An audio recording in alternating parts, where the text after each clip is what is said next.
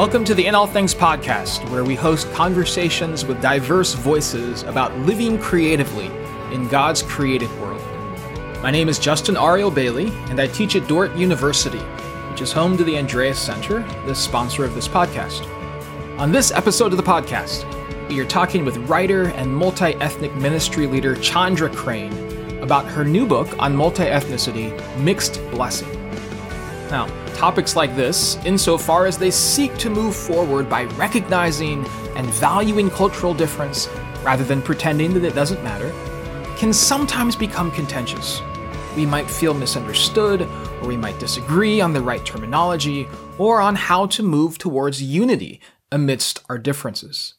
But these conversations matter, in part because Scripture is very clear in giving us a vision of the church as a mixed multitude composed of members of every tribe and tongue and nation, and of the kings of the earth carrying their cultural riches into the eternal city.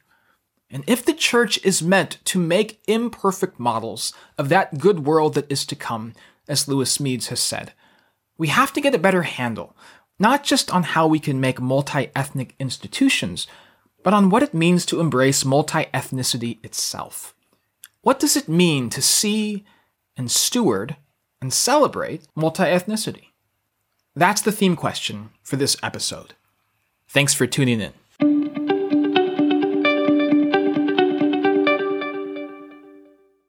I am the son of a white father and a Filipino mother, raised in the suburbs of Kansas City. And though I had a wonderful childhood, I also knew that I was different than the mostly mono ethnic white students who were my friends, classmates, and neighbors. I could tell you stories of the sorts of things I heard growing up. Two memories stand out, both from junior high. The first memory is of meeting my locker mate, whose first words upon seeing me next to him were, Wow, you have one of those flat noses. I didn't know how to respond to that, but he didn't give me time, following up with this question Do you know karate? Yes, I lied. If he was already determined to see me a certain way, I might as well lean into the stereotype so that he would know not to mess with me. The second memory is of the first time I threw a punch, also in seventh grade. My friend group was challenged by another group of boys, and they were goading the smallest member of their group to pick a fight with one of us. So he approached me and said, I want Chinese boy. Now, based on the stereotype, I thought, wouldn't you want to fight someone else? I wished in that moment that I really did know karate, but he pushed me, and I punched him. I'm happy to report that no one was actually harmed in the course of the fight. But those two juvenile anecdotes capture a bit of the ordinary burden of growing up looking different than most everyone else. In college, I attended and then served on the staff of a predominantly Filipino church and there I found myself similarly to be an outsider. Unable to converse in Tagalog and more comfortable in majority culture spaces, I was affectionately called a coconut, brown on the outside, white on the inside. During this time, I also had a series of unrelated but painful encounters with what we might call whiteness, which assumed that mono ethnic whiteness was normative, and thus I was an aberration. I heard an argument for racial separation, my separation, made on the basis of Scripture. God made the races, I was told. There must be a reason. So stay in your place. Now, I do not for a moment believe that I have borne anything near to the burden carried by others, especially my black brothers and sisters. I share my experience rather to give a personal edge to the questions explored in this episode. And there are a range of stories that others could tell that fall all over the map of not quite fitting in with a dominant culture. I'm 40 years old now, and as a resident of the Midwestern United States with dark hair and brown skin, I can't count the number of times I've been asked some version of the question, Where are you from? Or even more explicitly, What are you? I take these questions to be primarily a matter of curiosity desire to place me, perhaps, even to hear a bit of my story. But when you are repeatedly asked this question wherever you go, you begin to get the sense that though you are welcomed, you are still considered an outsider. someone who is clearly not from here. Now, all of us make snap judgments about the people around us, especially those we perceive as being different than us. But how do we learn to do better at living with and leaning into multi ethnicity? To help us with this question, you're talking with Chandra Crane, a writer and leader in helping Christians have more intelligent conversations about multi ethnicity and the gospel, and helping all of us to see the blessing of being mixed so that we can be a mixed blessing to our communities and to the world.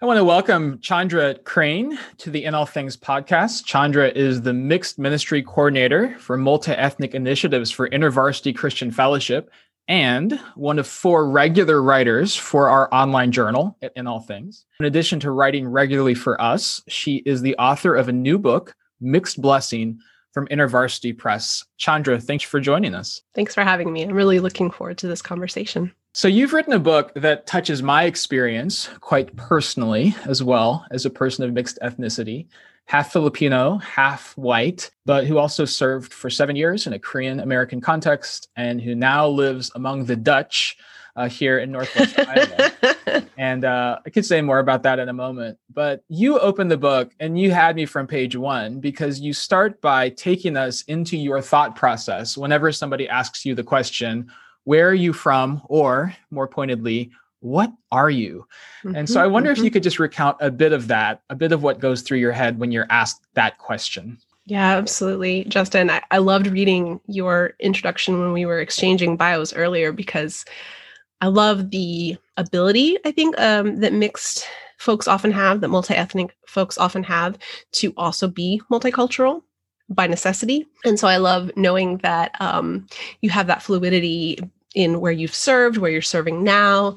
Um, I think also that sense of humor that comes from from being multi-ethnic and multicultural and that is some of the thought process that goes through when i'm asked that question now but it wasn't always that way, right? It starts out as very much confusing, traumatizing, frustrating. Um, I'm honestly, I'm trying to remember what my first recollection is of being asked that question. I think it all kind of swirls together at this point. I'm not entirely mm. certain that I remember the first time I was asked that. But in general, what goes through my mind is just that sense of not even anymore, what do they mean? But I think just instinctively, okay, how am I going to handle this today? Right. Like, kind of that first initial gut reaction of what kind of mood am I in today? How traumatized am I feeling today? How snarky am I feeling? How weary am I feeling? Um, and just that instinctual gut punch that quickly becomes that instinctual gut check of how am I going to answer this in a way that is gospel centered, which might also mean pointed, right? Not how can I answer this nicely, Mm. But how can I answer this in the way that God wants me to at this moment? What which might actually have some heat with it. What goes through my mind, I think, is just that, like I said, almost instinctive, which I'm sure you can really resonate with this, almost instinctive sense of not what are they thinking, but what am I thinking? How am mm. I feeling in this moment? Because maybe I don't even know. What part of my culture I'm, am I most identifying with? Who am I today in terms of my roles as author, wife, mother, teacher, seminarian, etc. Yeah, I always think whenever I, I, reflect on those questions, where are you from? I think Kansas, right? Or and, and what are you, human? You know, it's sort right. of like those. You just want to say those kind of quick, snarky answers. You know, sort of what's underneath that is somebody looking, well, at, at the best interpretation, just looking to place you, right? Looking mm-hmm. to to figure out a little bit of your backstory, or especially here in Northwest Iowa, how did you end up here? Right. Mm, um, mm-hmm. I you don't fit my category. Um, so could you share just for the sake of our listeners who haven't read your book, what what is sort of part of that backstory for you? Yeah, so I grew up in New Mexico. Um, so I am at heart a Southwest girl, which is interesting now that I am in the deep South, which the Southwest I think is all of the relaxedness of the South in terms of not as fast paced, kind of just meandering along. Um, but none of the polite niceties of the South. Very much tell it like it is, right? So it's all of the um, honesty of the North, but with the calmness of the South. Um, which means I don't fit in either in the North or the South. I managed to to be culturally um, distinct in both places. I grew up in specifically in the Southwest as well, in New Mexico, which is a very mestizo state right so it is that intersection of culture between the spanish conquistadores and the native tribes between later the um, settlers um, from mexico as well as those that the border crossed those who had been there for generations and then obviously um, the more white settlers coming in. Um, so new mexico is a really unique place and in some ways i realized later on that that actually was an easier place to grow up as a mixed white and Asian person who doesn't actually have any Latin ties in that mm. sense because it's quite normal. I think in some ways it's similar to Hawaii. It's quite normal to be mixed mm. in the Southwest, mm. right? That's not as unusual. And so uh, I actually had a lot of mixed friends who were Hispanic or Chicano um, and white. So all that, that's my culture. Some in some ways I reflect on that more often when someone asks, where are you from? As far as what am I, right? What is my ethnic makeup? My birth father was a Thai national. My mom is white American, Scottish and Irish, from what I understand. And so they met in college. Their marriage didn't last. And so then my mom, just because I need to check off all the boxes, apparently, my mom remarried uh, the man who adopted me and became my dad, who was a black man. So ethnically, I have white and Thai heritage. Culturally, I have an affinity toward um, Native and uh, Latina culture. And then also culturally, I have this tie to the Black family that I was raised in. Yeah, it's a lot, right? And so, again, as you well understand, all of that being from the Midwest for you, Justin, being um, now with the, the Dutch, you know, all these things. Well, to jump ahead, I think one of the most special things about my upbringing and about my ethnic and cultural background is that it makes me more aware of the fact that there is not a single story. Mm. That is what I have learned to love about my ethnic and cultural background is that it can't be told all in one thing. Mm. That it is and I think in a way that I've really been honored by learning more from native brothers and sisters, from native siblings who are Christians but still firmly native, there's something beautiful about a meandering story and not worrying about telling everything in an efficient way, right? Yeah. Um, that I think I really appreciate more now, even than 10 years ago. Yeah. Yeah. So one answer, one charitable answer to the question could be how much time do you have, right? And do you right? have time to get to know me, to understand, you know, right. uh, or do any of us, are we willing to make time for that?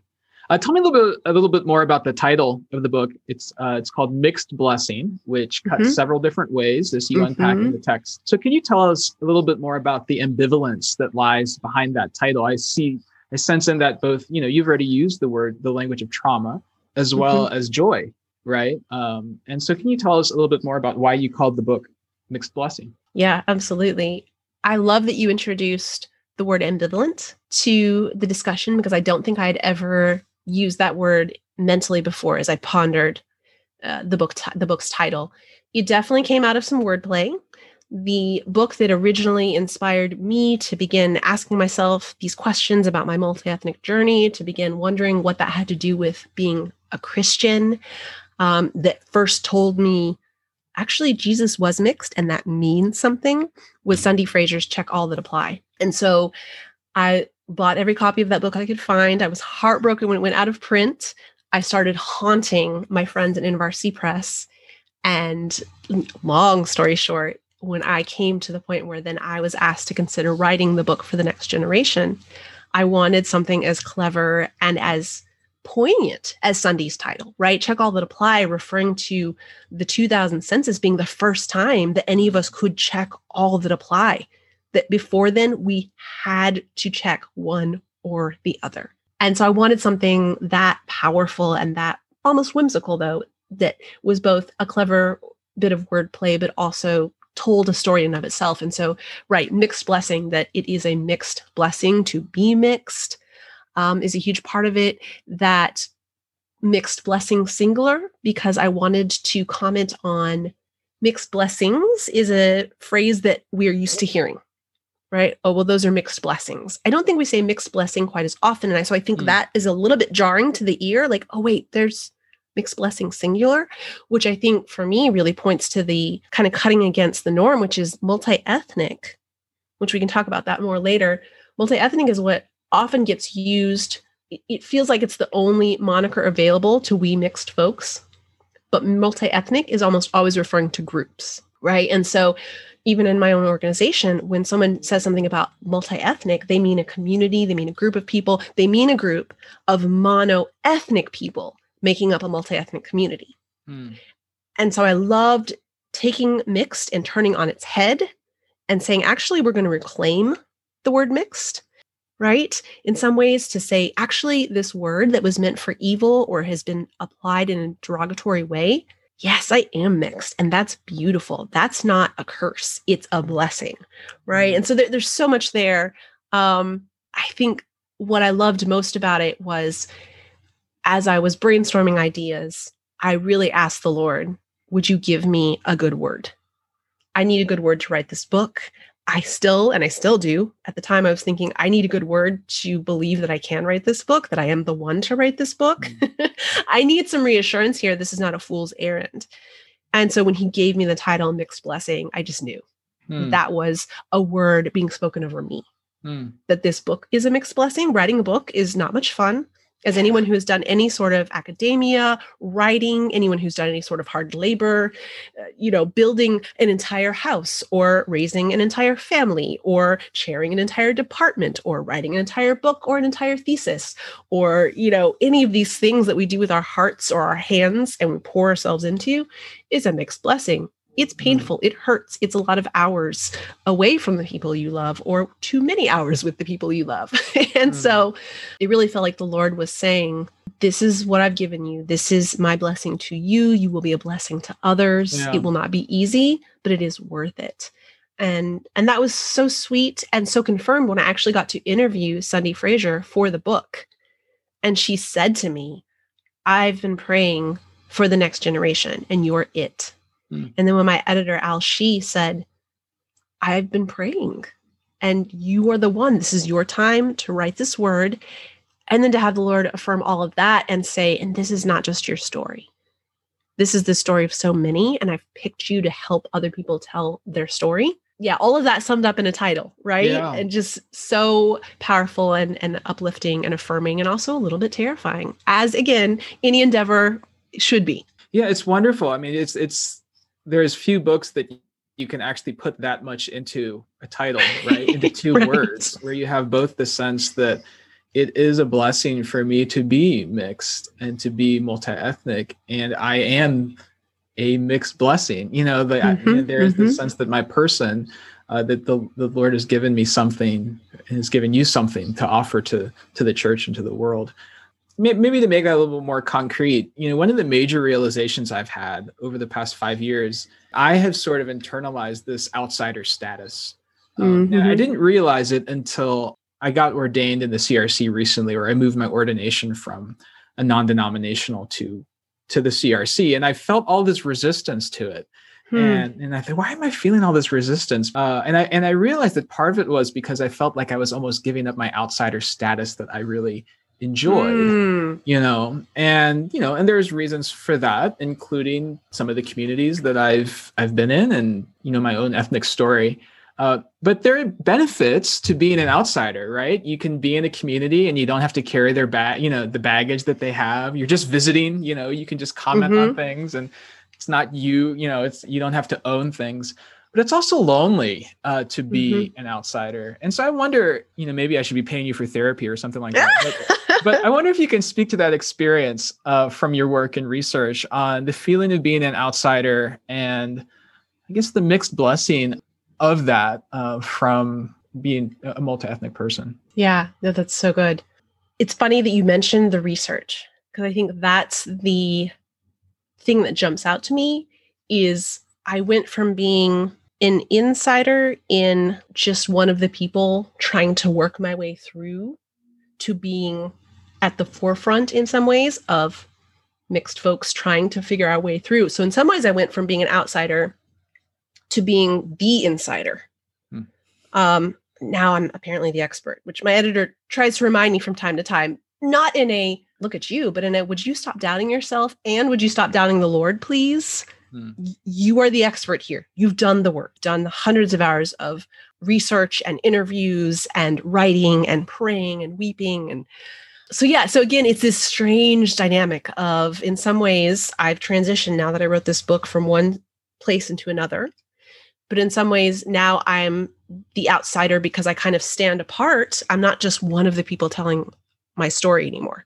And so that's that's very strange. And it's very interesting in the context of what you're asking as far as the benefits of being an outsider of being able to say i don't have to own this trauma right i think that's when you, you talk about people's baggage and being able to say for my own preservation of sanity for my own ability to divest myself of unhealthy whiteness but still try and figure out what it means that i have white heritage um, you know, I'm an outsider to this conversation and I don't have to sit here and just get sucked up into it.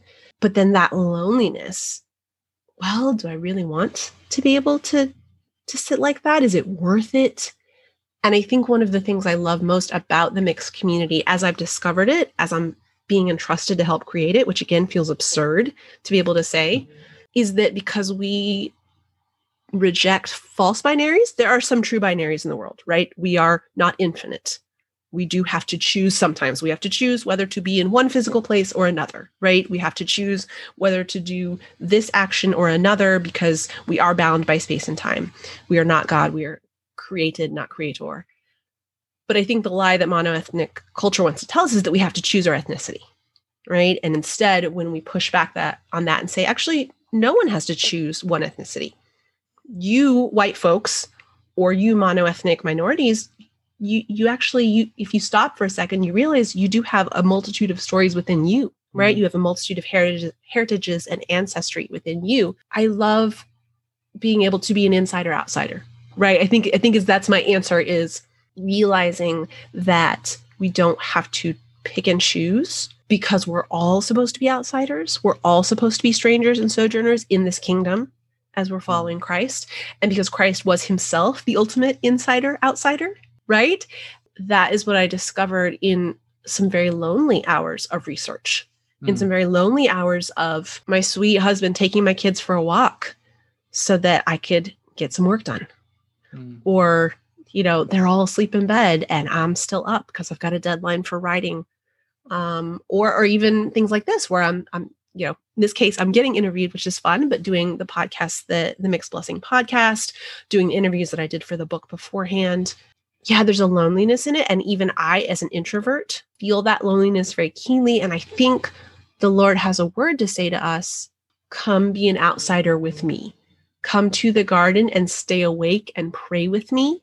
Come withdraw and come sit uh, at the feet of the Father with me let's be outsiders together that we may love, right? And become all things to all people. Mm. Um, and that's why I love this question is because I looked over it beforehand. Obviously, I thought through some of it, but even now in our conversation, Justin, I'm seeing things in a slightly different light, even just knowing your story a little bit better, right? And having this conversation with you, which I think is the ultimate insider in a non negative way, the ultimate insider part of the kingdom, right? Mm. That the kingdom is community, that we're not saved into singleness in the sense of our own individual salvation. We're saved into a family. Yeah. We're saved into a, a group of outsiders. And I love how we, you and I, and those of all of us who are in this mixed community, how we tell that story just in our bodies, just in our heritages of actually, guys, we're all outsiders mm. and we're supposed to be. Yeah, there's something that's been really, you know, I think kind of having that outsider status has, you described it as there's not a single story and there's sort of a complexity that you're drawn to uh, that you have eyes to see that maybe others don't have to see and, and i think that you know everywhere i've been i have been attracted to the outsiders in that community perhaps because you know i sort of have so internalized that sense of of being an outsider and yet also recognizing the the need to um to come in you know and mm-hmm. and, and, and trust somebody uh trust yeah. communities to to make you at home um so I think like navigating there, there's a really beautiful story that you tell in your book about I think it was at a conference and everybody broke up in their ethnic groups and you just kind of stood yeah. there and you said, Where do I go? Right. Yeah. And um just feeling that, you know, feeling that question of of well, where do I go? You know, that every everything from people thinking that you are, you know, trying to place you in a different ethnicity to not even thinking you have any sort of eth- you know mixed ethnicity right. you know all of those right. sort of you know back and forth that you feel. Oh somebody's saying like oh i just thought you were white you know? Um, right. um, and uh, just always asking the questions of well how are people receiving me? How are they relating to me? Why did i get invited to that meeting? Why did i get asked to be on? You know you know the sort of questions that you always sort of ask. And i just felt it, it was just really helpful for you to accumulate all these stories uh, of, different people, if for no other reason, just to let us know that you're you're not alone. You know, I mean, mm-hmm. in the in the sort of outsider status. One of the things that your book does try to do um, is make some careful distinctions, and so I'm going to give you a couple of pairs of things, and if you know, not to give the definitive word on these things, but yeah, how would you distinguish, just for our listeners? This can be a very fraught conversation. And so mm-hmm, um, mm-hmm. some of these terms are a little bit loaded. And so, just so that you can help us understand or have more intelligent conversations about these things. Uh, so, the first one is ethnicity versus race. So, your book focuses primarily on ethnicity, but how would you distinguish between uh, ethnicity and race? This is one of the distinctions where I stand on the shoulders of so many scholars who have written about ethnicity and race. Race is a social construct that is pretty common uh, knowledge to anyone who has, has, done any sort of, of research into race. Um, but as I mentioned, still one that affects us, right? It still affects us. It still significant. It still matters. It has still been turned into a reality which I think people often it leads them to assume the ethnicity is not real either. But ethnicity is not only real, it's very biblical. So we see the ethnos, which is the nations in the Bible, um, both in, in the Greek but also in the Hebrew. In the original, in the Old Testament, it speaks of those nations, it speaks of the clans, the cultures, the tribes. It can be defined as something as clear cut as a certain people group who all are related. It could be a little more loosely defined as a certain people group who all share the same language or the same land. It gets a little blurry there too, right? I think the main distinction that I make and that uh, most other scholars, especially biblical scholars, make between ethnicity and race is that ethnicity is based more on culture and more on heritage than it is on what we term as race because race in the end is really just skin tone and other features. So there is something to race that drives apart and says us versus them. There is something to ethnicity that I think, when rightly applied, when done in the spirit with which God intends and intended it, brings together and says us and us, even if the us on one part is different Hmm. right it's this this because of revelation 7 because of revelation 21 because it is every tribe and language and nation because it is people gathered from around the world around time and space around history the church universal that doesn't all look the same mm. right and so there's something beautiful to me about ethnicity which says actually god has always wanted a diverse church he's never wanted a monolithic monoethnic right. church yeah um, this is always in his desire to bring in the nations from from the beginning of time, and certainly that was his promise to Abraham. Okay, here's the next one: okay. cultural appropriation over against cultural appreciation. Yes. So this one I feel more and more confident in my life in taking a little more credit for. Um, certainly building on the work of Christina Edmondson, but I really do think that I was one of the first and again, this feels absurd, but here we go. One of the first scholars to set cultural appropriation up against cultural appreciation and to really give those monikers and to give it as that binary pair, which again, we don't traffic in false binaries as mixed people, but there are binaries in the world. There are things, certain things that are mutually exclusive. Cultural appropriation can be a pretty hot buzzword, especially here and now, which I think is good as awareness grows. Cultural appropriation being when you take something from another culture that is not your own.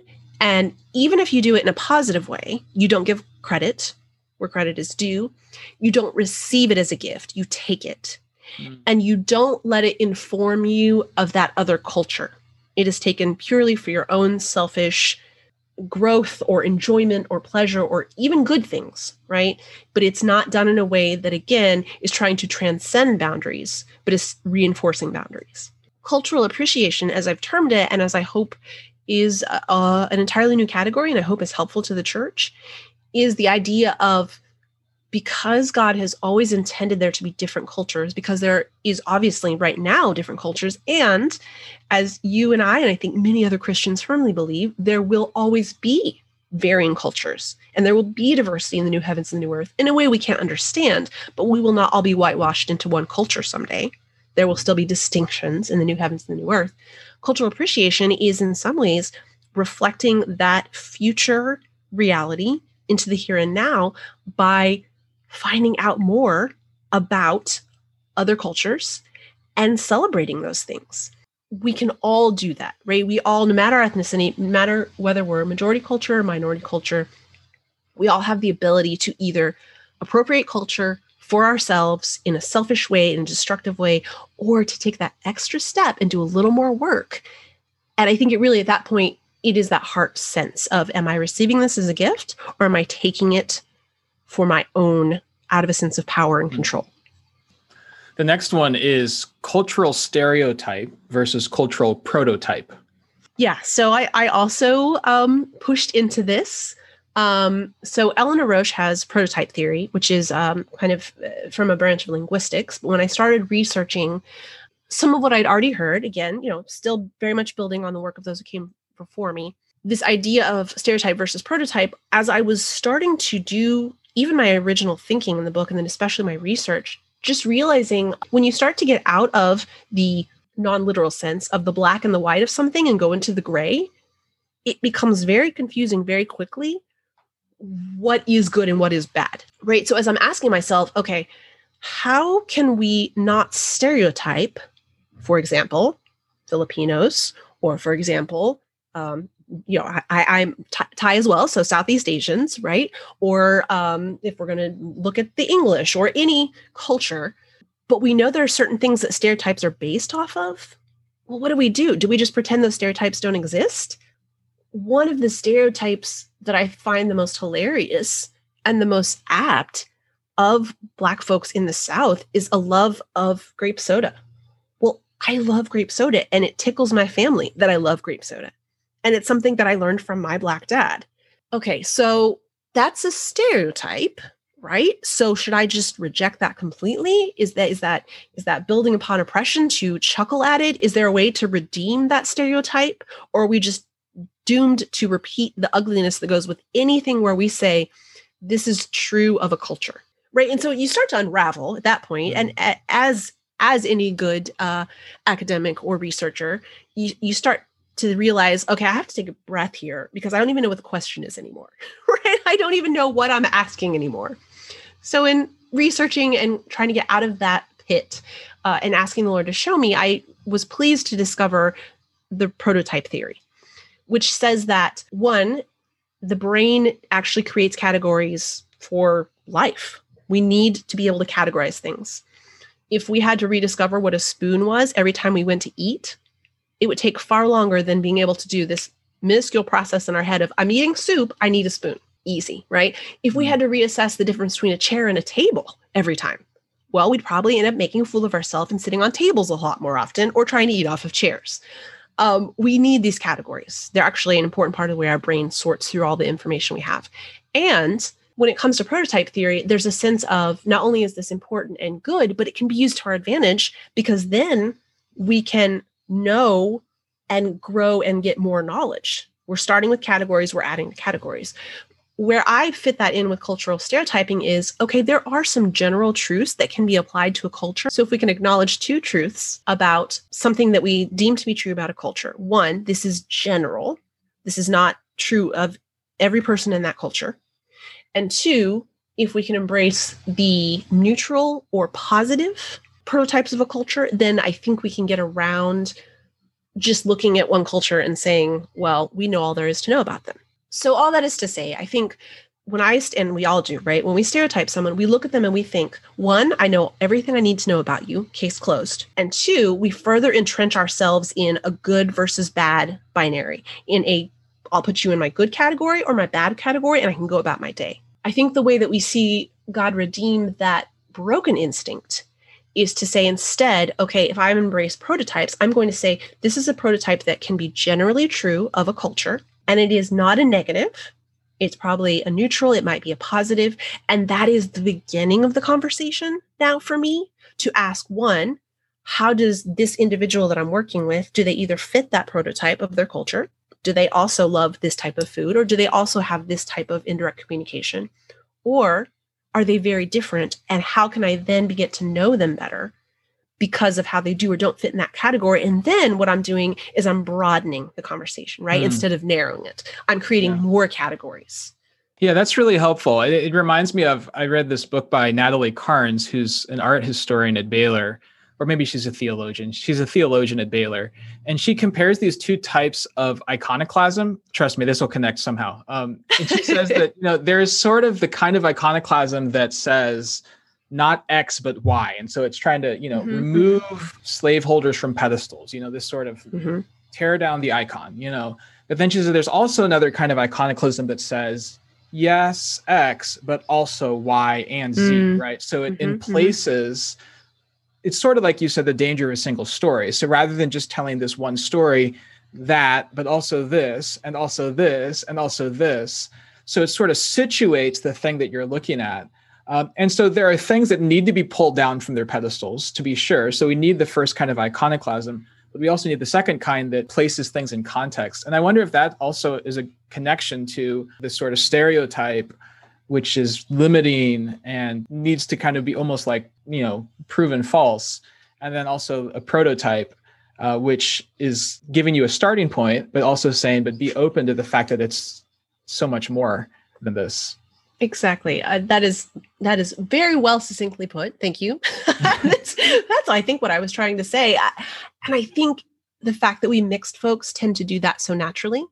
So again, a prototype of mixed folks would be that we often do that naturally because we have to. Hmm. Right.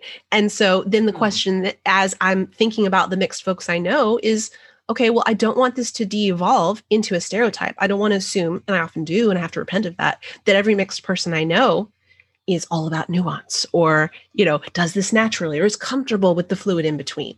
Um, so then my question entering into a relationship, into communication, into knowing a person who is also mixed or multi-ethnic or whatever they prefer to be called better is to ask myself, do they sit with this prototype or do they have a different story that they tell? And how can i listen and hear that well instead of just assuming oh they're mixed. I know all i need to know about them even in a positive way right? Which i think is how we answer the model minority myth. Mm. oh well isn't it nice to think about asians as being hardworking? Okay no that's still a stereotype because you put me in a box. You've decided you know what you can do with me what you should do with me and what you want to do with me and you're done. Mm. and instead pushing back on that and saying no no that's a stereotype. The prototype is X, Y, or Z. And let me tell you how I do or don't fit with that. Which, by the yeah. way, this Asian, not good at math. Just FYI. yeah, same, same, same. um, let me ask this question just because I'm, I'm anticipating the sort of things that people might think listening to this mm-hmm. conversation. And one of the things which you address in the book is something like, well, shouldn't your identity in Christ be the thing that you focus on? Why why are you mm-hmm. focusing on ethnicity? But that this is clearly something that is intended to bring people together. So how mm-hmm. do you mm-hmm. respond to that objection that says, no, why are we making such a big deal about our differences? Um, right. Why don't we just focus on our identity in Christ? Yeah, it, it's a good question, and it is often rooted in a desire for unity and in in some folks even genuinely trying to understand I have learned wisdom eventually, finally, somewhat, now that I am, getting into my middle aged years. I like to just let Jesus answer that question And I think Jesus makes it pretty clear when he, before time began, deigned to enter our humanity as a mixed Middle Eastern brown man. Um, I think that speaks pretty clearly when, and obviously I'm being a, little bit snarky when I say all that, but I think when you start to stop and ask yourself, if we were all supposed to be the same or only think about God and who we are in Christ, Christ wouldn't have come as a human. Not just because of soteriological reasons, substitutionary atonement, you know, he needed to be that perfect sacrifice who would come and and atone for the first Adam's mistakes. Uh, but I think he wouldn't have come as human because to be human is to be finite, to be limited, and to be some things and yet not others. He came as a man well, that means he didn't come as a woman, and that doesn't mean women are any less, right? But it means that he was incarnated in a finite, limited body. He didn't come in a certain, he came in what we now term biblical days, right? But he came when he came, and that means he wasn't alive before that. He wasn't uh, alive and embodied on the earth now in the year 2021 he came at a specific time. He limited himself to that time. That means he had certain cultural norms. That means he dressed a certain way. It means he thought certain things. He spoke certain languages. Um, he came as the God of all gods, King of all kings, but he spoke presumably three different languages, and that was it, right? He spoke Greek. He spoke Hebrew. Apparently, he spoke Aramaic. At least when he was most heart wrenchingly traumatized is when interestingly enough that's when aramaic came out of him right so so he limited himself and yet, and yet, and here's the fun part, he also was mixed. So, on the one hand, he came in a way that said, there are some things I am and some things I am not. And that doesn't mean that those other things are not valuable. It just means it is what it is. I'm a limited, finite person insofar as my body, insofar as I have veiled my deity and clothed myself in this human body for the love of my people. But he also came as mixed. And in the same way that he delighted before time to enact this plan in which he would come enrobed in flesh for us, he also let set out his lineage. And it's a lineage that's pretty modeled if you stop and think about it, right? And this is something that I think is getting preached more and more, something that I'm delighted to be able to preach to people. It's a mess. And God did that on purpose. Again, there's so many reasons for why you say, okay, is the Bible real? Well, if I wrote the Bible, I wouldn't have included the disciples, you know, not believing poor Rhoda when Peter came. Or even more so, the disciples believing the women when Christ was raised from the dead. You know, there's so many things you wouldn't have included. And one of them would have been, again, focused in a lot of ways around women because women were so disdained and still are in much of society. He had four non Jewish of some dubious character foremothers. He was mixed, which really just starts to blow your mind the more you ponder it. And it's beautiful. If he really wanted us to all be the same, wouldn't he just been the Jew of Jews? What, couldn't, couldn't he have been that? I mean, he was a descendant of David. Oh, but wait, hang on a second. And this is where I get really riled up. His mother was Bathsheba, who was the wife of Uriah the, I'm sorry, what was that? The Hittite Bathsheba, who was, by all accounts in power dynamics, raped by David, who then repented in sackcloth and ashes, and then was brought back into the fellowship of the Lord, and then conceived Solomon, who was also a king among kings of splendor. Like Christ history and background shows us how much God, one, loves diversity, and two, loves bringing people and enfolding them into his kingdom, even when they are sinners, even when they are uh, the most miserable of failed Jews, and even when they are the most hopeful and needy of Gentiles. Well, you know what? If that's the kind of focus we have on Jesus, then maybe we are both asking the right question, myself and you, and this hypothetical person. Doesn't God just want us to focus on Jesus and pursue unity? He does. He 100% does, but he didn't send a boring, whitewashed, simple savior to us. And I think that's the answer. Amen. Yeah. That's good. Yeah, I always love talking about the day of Pentecost. And I think you note this in your book too, but the fact that it's not a single language, you know, that mm-hmm. everybody hears the gospel of Jesus in their own language, which means mm-hmm. that every language can communicate something of the gospel.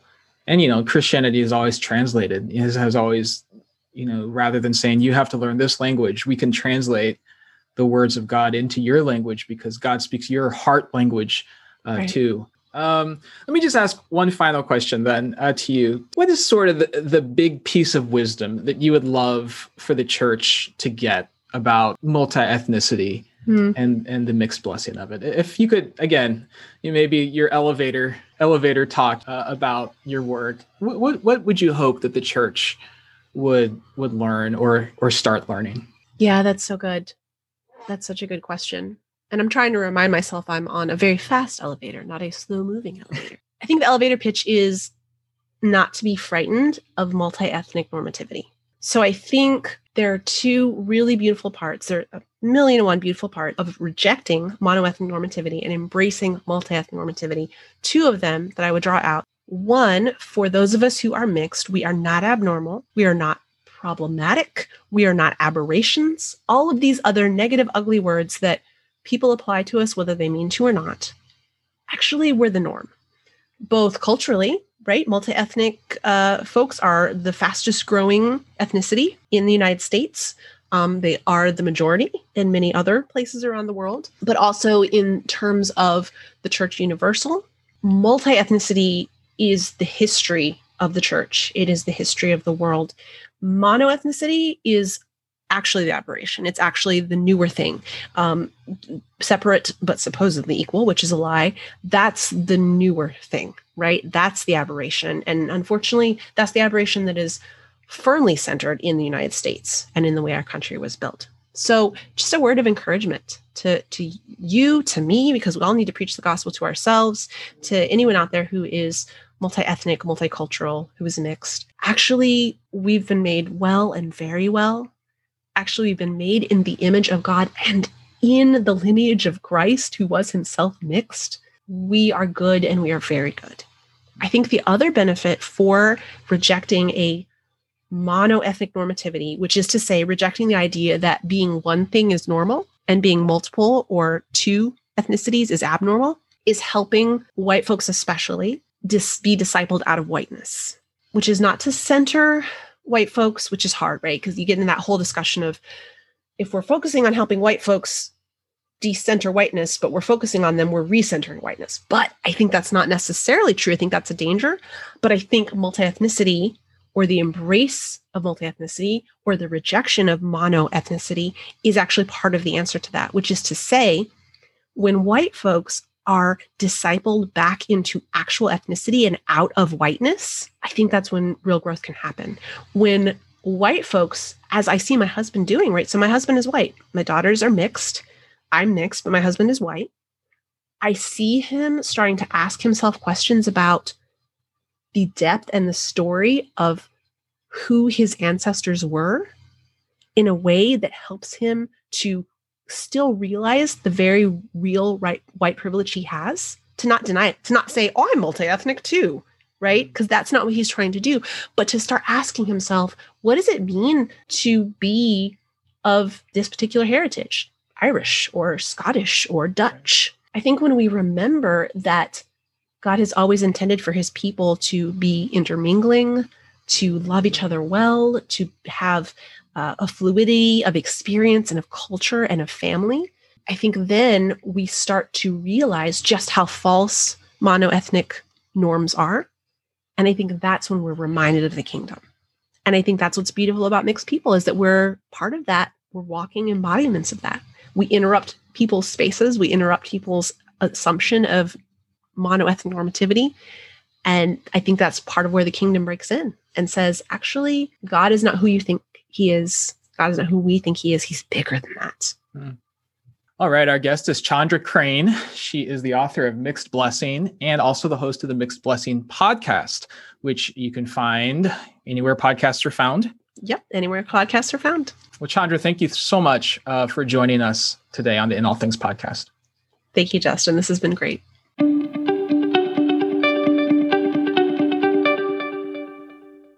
Man, I hope you enjoyed listening in on the conversation between Chandra and myself. We've only scratched the surface, of course, of these important themes, and the conversation continues. You can keep listening in by following In All Things or Chandra on social media, by getting Chandra's book, Mixed Blessing, published by InterVarsity Press, or by checking out the Mixed Blessing podcast, which is hosted by Chandra. And it is available, like this podcast, wherever podcasts are found. But until next time, thank you so much for joining us.